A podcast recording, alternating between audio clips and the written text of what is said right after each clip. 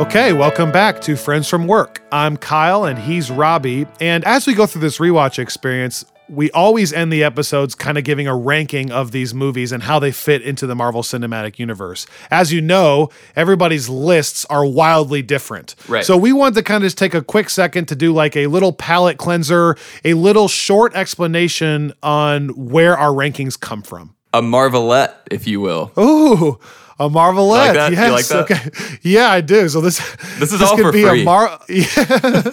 He'll be here all day. This is a Marvelette on our rankings explanation. So There you go. a lot of times these lists can be so different because the criteria we're ranking on can be so vastly different. For example, Right. if you asked me what's the most like rewatchable film, what's the film I like to pop in the most, that answer is probably different than what was like your best experience with the movie the first time. Right. For example, uh, I think Avengers Endgame is incredible. And as you'll find out, I think it's very high on my list and towards the top. However, it is a very emotionally taxing movie. So in some ways, I don't know that it's always the easiest movie just to throw on like in the background some night while you're having dinner. Um, Whereas maybe like Guardians of the Galaxy or Thor Ragnarok could be something that's super just easy and rewatchable. So I'm not basing these rankings strictly off rewatchability, but we also acknowledge that we bring biases towards these certain characters and certain storylines that each of us like more than others, and that affects it, right? Yeah, and on the flip side, I think you also have to balance the films that you think are maybe objectively the best as standalone films versus the characters that you really enjoy watching. So for me, that's going to come into play uh, pretty soon here with Captain America: The First Avenger, because Captain America is just one of my favorite characters to watch, and so even though that film is not necessarily as objectively good as some other films, it's still going to get a little boost in my ranking because of how much I just enjoy that character. And an example for me is going to be Iron Man 2, where it's objectively not great. It's not perfect. It's not as good as some others. But because I am personally biased towards Tony and Thor, um, I have a good time watching that movie. It's very entertaining for me. So I end up scoring that movie a little higher than maybe you normally would. So Right.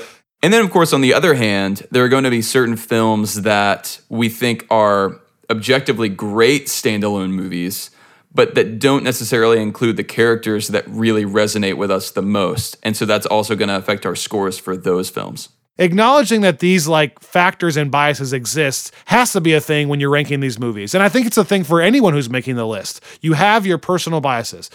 And the last point is just I think we're trying to review it based off what is the most pure cinematic experience. Like, where were you when you first watched it? How do you remember feeling when that movie ended? And then when we rewatch it, does that confirm those feelings or deny those feelings. Right. And so I guess that's our three main points, Robbie.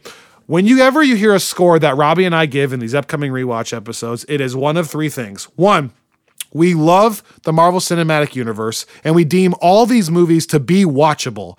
So anything below a 50% we deem as probably not watchable. Right. And so most of these movies are going to be on that scale that 50 would be the lowest we would go because we do think they're all watchable and we like them all. So that's the first thing. The second thing is we are biased towards individual characters. So Robbie may bring in his influences for Captain America, and I may bring in my influences towards Iron Man. And that's going to affect those scores, with both of us acknowledging that maybe they aren't perfect movies that way. And lastly, we are factoring in the overall experience we have when we watch these movies for the first time and how does that experience change as we rewatch them. Right. So those three factors combined is how Robbie and I are going to give you one score. So that is our Marvelette on our rankings explanation. We hope you enjoy the rest of our rewatch experience. Thanks for listening. Thanks.